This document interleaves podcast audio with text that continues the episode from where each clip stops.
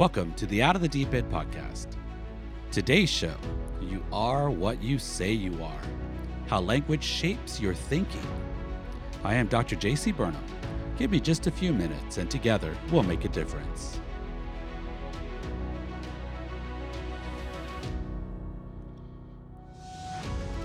Amy Adams in the film Arrival says or she discovers that thinking in a different language actually changes the way she thinks. And in the movie it allows her to have visions of the past and the future. Now it's a it's a fundamental part to understanding this movie and um, not to be a big spoiler, right? Like I'll, I'll I'll try not to give away the movie, but I will say that it is important in order to understand the underlying meaning of the movie is to understand that when she discovers how the alien language works, then she finally understands what it is that their purpose is. I think that's a good way to say it without giving away the end of the movie if you haven't seen it. I highly recommend it. Um, once you listen to this show, then you'll understand what they were, the writers were trying to get at, and I think they do a pretty remarkable job. The Sapir Whorf hypothesis says language doesn't just give people a way to express their thoughts, it may even determine their thoughts. Now, the idea behind this is when you think, how are you thinking? Like when you think, you're probably thinking in your native language. For me, I hear my voice in English because English gives me the words, the the grammar, the construct in order to organize my thoughts. So the idea is if you don't have language, do you therefore no longer have thought? Or what happens if you have a, a bigger vocabulary versus what happens if you have a much smaller vocabulary? If we learned another language, how does that change our ability to understand, to think? So the Sapir-Whorf hypothesis is it's kind of controversial. Probably in my opinion because there just isn't enough truth for it to be entirely warranted. But oh, let me let me rephrase that. There is enough truth for it to be warranted, but not enough for it to be entirely confirmed. Now, why do I say that? Well, one of the controversy that rises out of it, or one of the biggest examples that we use in order to try to demonstrate this uh, theory, is when we talk about how we describe snow. Like in the English language, how many words can you think of that describes snow. And I'll give you just a second. See how many you can think of. I think of powdery, slushy, crunchy, drifty, like drift like snow, maybe even icy, hard, maybe crusty snow, but I, that's stretching it. Now, I grew up I was born in Oklahoma, but I grew up mostly in Northern California, and then I lived for 22 years in Southern California. So I only saw snow. Very rarely did it fall from the sky. Even less rarely did it ever stick to the ground so that you could actually play in it and make a snowman. So my understanding of snow has always been a destination. Now, moving back to Oklahoma and living in a place where it, it has snowed several times, quite deeply, right, richly, it changes the way that I, I view snow like the tires that I have to have, and how even a four wheel drive is useless on certain kind of snow when there's a lot of ice. It doesn't matter if you have four wheel drive. If you can't grip something, you're not going anywhere. And since I live on a little bit of a hill, if I don't take the precautions to put out um, the salt and to make sure that that everything is ready for a big snow, I am not going anywhere. Like what happened to me last year when I was snowed in for three days because the hill that I live on, that you access my house on, was just simply too slippery for me to get my even my four wheel drive up and down safely. So the idea of as how do we describe snow? And if we if we look at the the literature, there's a lot of talk on the Inuit people um, who live up in Alaska, what we might colloquially call um, Eskimo people. Um, and it's said that they have 40 to 50 different words to describe snow because their experience of snow is so much more richer, and their survival depends upon their ability to understand what kind of snow there is. It's said that Swedish have 25 words, and then there is a a group of people that live in far north in in uh, both Norway, Sweden, Finland, and Russia that are traditionally fishers, trappers, reindeer herders. So they live in the snow a good portion of the year. And it said that they have 180 words to describe snow. Iceland has 46. But the winners, the language that has the most words for snow and totally blows all the other languages away, as far as I know, are the Scottish. There are 421 words in the Scottish language to describe snow. Now, again, the controversy, right? Well, how many of those are unique words and how many of those are compounding words? Such as if I were to describe um, an icy road, I might say there's black ice, or or I might say that it's you know it's slippery ice those are basically the same way of describing the same condition of ice. So maybe some of these are are the same way that they're using to describe the same type of snow. But we can imagine how rich their language must be when they're talking about snow, because as we know, just changing a word a little bit changes the nuance of our expression and of our meaning. So, what does all this mean? Can we understand concepts for which we have no word? Like, does language shape our thinking? So, if we don't have the word to describe something, are we not then able to think about it in the same way? Now, there are two camps, right? There are people that say yes, and then there are people that say no. The yes camp, they say, okay, even though we don't have the same word like the Inuit people might have for snow, it doesn't mean that we don't have the ability to understand it.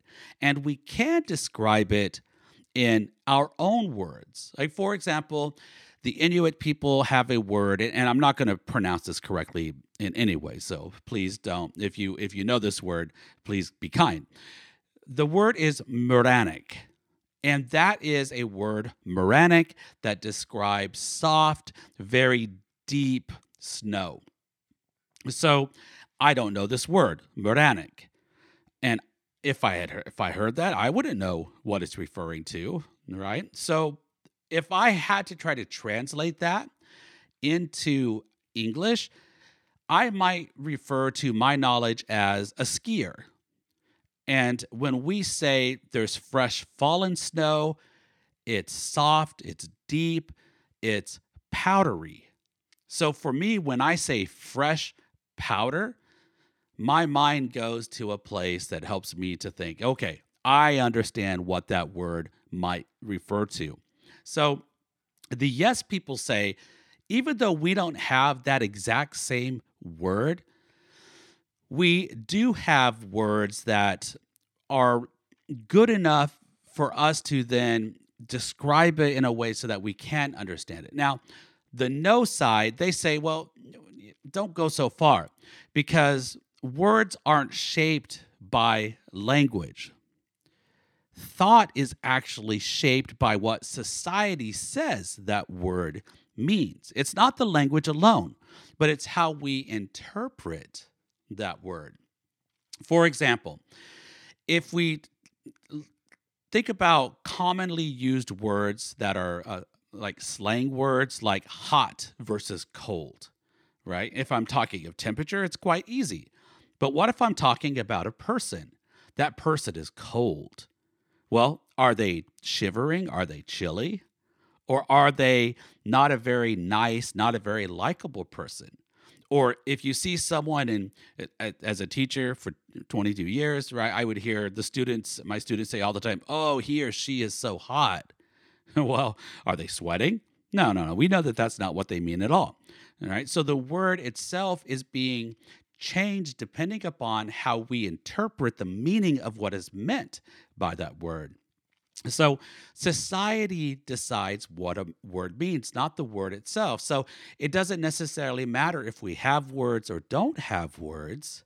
What matters is how we extrapolate meaning from what is said. Now, it's complicated, isn't it? So the question is can you change your thinking by changing your words, by adding words you didn't know?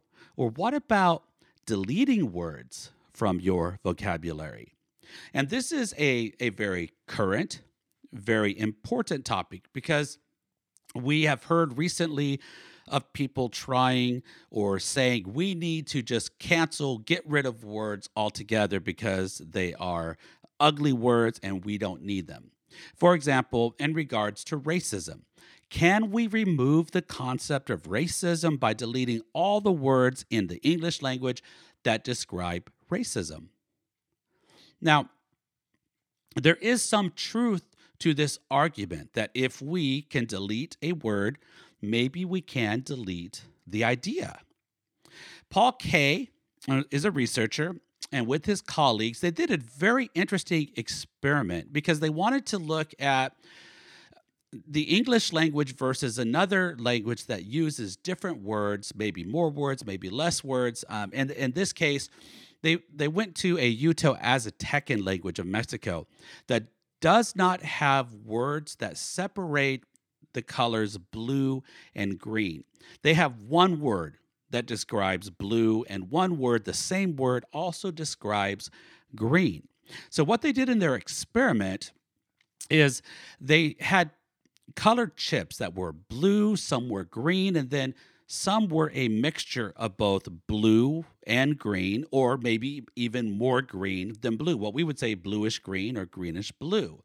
So, what they would do is they would ask them to point to a certain uh, chip depending upon what they what they wanted. So for the English people, they would say point to the the uh, blue chip, and then the English people would have no problem pointing to the blue chip, or they would say point to the green chip.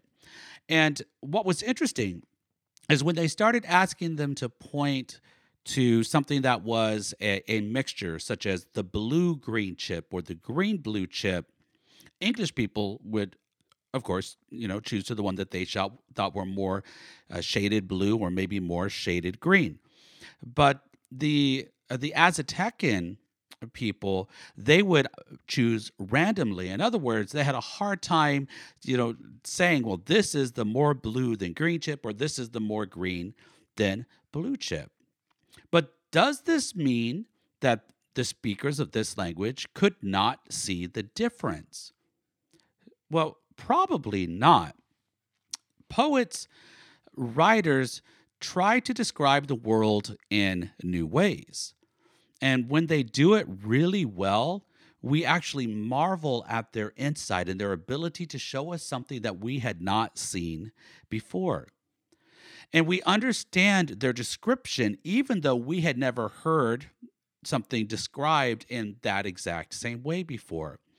So, we were talking about snow and so now we're talking about writing about poetry. So let me share with you the first stanza of a poem by Christina Rossetti. It's she says, "In the bleak midwinter, frosty wind made moan. Earth stood still, hard as iron, water like a stone. Snow had fallen, snow on snow, snow on snow, in the bleak midwinter." So when I read this poem, I think obviously it's a well known poem. She is a, a, very good poet, and it helps us to understand a blizzard or a winter condition in a way that maybe we hadn't thought of before. Frosty wind made moan, the earth is hard as iron, the water is like a stone. She doesn't say ice, she says it's like a stone. And there's snow upon snow upon snow upon snow, and that is what is the bleak midwinter. So, words allow us to share an understanding, it allows us to share our experiences. And like Christina Rossetti or um, uh, Shakespeare is very known for for his terms, um, the beast with two backs or the undiscovered country, ways of putting words together and describing a condition in a way that we had never had. So, a spoken word is very powerful. It can trigger memories that bring back emotions. So, when we hear someone else say a word, we can internalize that person's word and then we can then have empathy. We can understand what they're going through. Maybe they're saying, I'm having such a hard day, I'm tired, I'm exhausted. Well, when they use those words as exhausted, tired, we have all been exhausted and we have all been tired so that we can we can understand what they're going through right? And even if we don't have the words to describe them we can still we can still understand because we've been through that similar condition before. So this idea of canceling words of uh, deleting a word from our vocabulary it seems that all it really does is restricts our ability to discuss them for good or bad Deleting a word will not extinct the condition from which that word was derived, but it might make it harder for us to understand or to share our understanding of that existence. Canceling words only seem to cancel our ability to describe something. And we need to be able to describe even the most horrendous realities, such as racism, war, rape, genocide. I have a hard time understanding why we want to get rid of our ability to share understanding so that these things do not happen again. I say, grow the richest vocabulary that you possibly can so that you may share as many experiences as you have with others. Mark Twain said, The difference between the almost right word and the right word is the difference between the lightning bug and the lightning. And what a difference there is between the lightning bug and the lightning. So, if we have a bigger um, vocabulary, a bigger lexicon, then maybe it will be easier for us to find the right word. And God bless the poets and the writers who are always finding ways for to describe the world and helping us to add to our vocabulary so that we can share that understanding. And one last final thought I want to leave with leave you with is why don't we learn another language in America? Uh, we are a multicultural society we have very many different languages here, but very few of us native Americans that are born um, into a single language household, very few of us actually learn a second language. And I know people will say, well, we don't really need to. You can go anywhere in the world and you will always find someone who speaks English. And this is 100% true. But I can tell you from my own personal experience my understanding of the English language uh, entirely was magnified when I studied Russian and learned to speak Russian to the point that I could have a basic conversation. I understand grammar. I understood uh, words that we shared, the, the derivation of words. Um, and then when I learned French well enough to go to Paris and live in Paris for a while, then I was able to get around. And my understanding of the world, I just felt entirely enriched. And that's what I think we really should be doing. Not only will it allow us to understand another culture, another people, but we are adding words to which we can understand our own existence. And I am a big advocate of dual immersion. I have a friend um, who her grandchildren they go to a very special school where from day one they start learning Chinese right along with um, learning English. So, by the after three years in this school, they she would, took her um, her grandson to Chinatown, and the, the lady behind the counter just blinked and looked at her and said, "Whoa, you speak Chinese better than my own children speak Chinese." And I think what a remarkable gift that is to that child. And that child will grow up fluent in both English and fluent in Chinese. And just imagine how many doors uh, are being opened to them. So, looking back, the Sapir Whorf hypothesis is controversial. Does language shape our thinking? And if we delete language, does it delete our, our ability to think? Well, I will let you decide whether you think that that is true or not. But I hope that I have given you a couple different sides of the story and help you to understand why it is such an important um, concept for us right now. Should we be deleting words from our language? I personally think not, but maybe you disagree, and that's perfectly fine.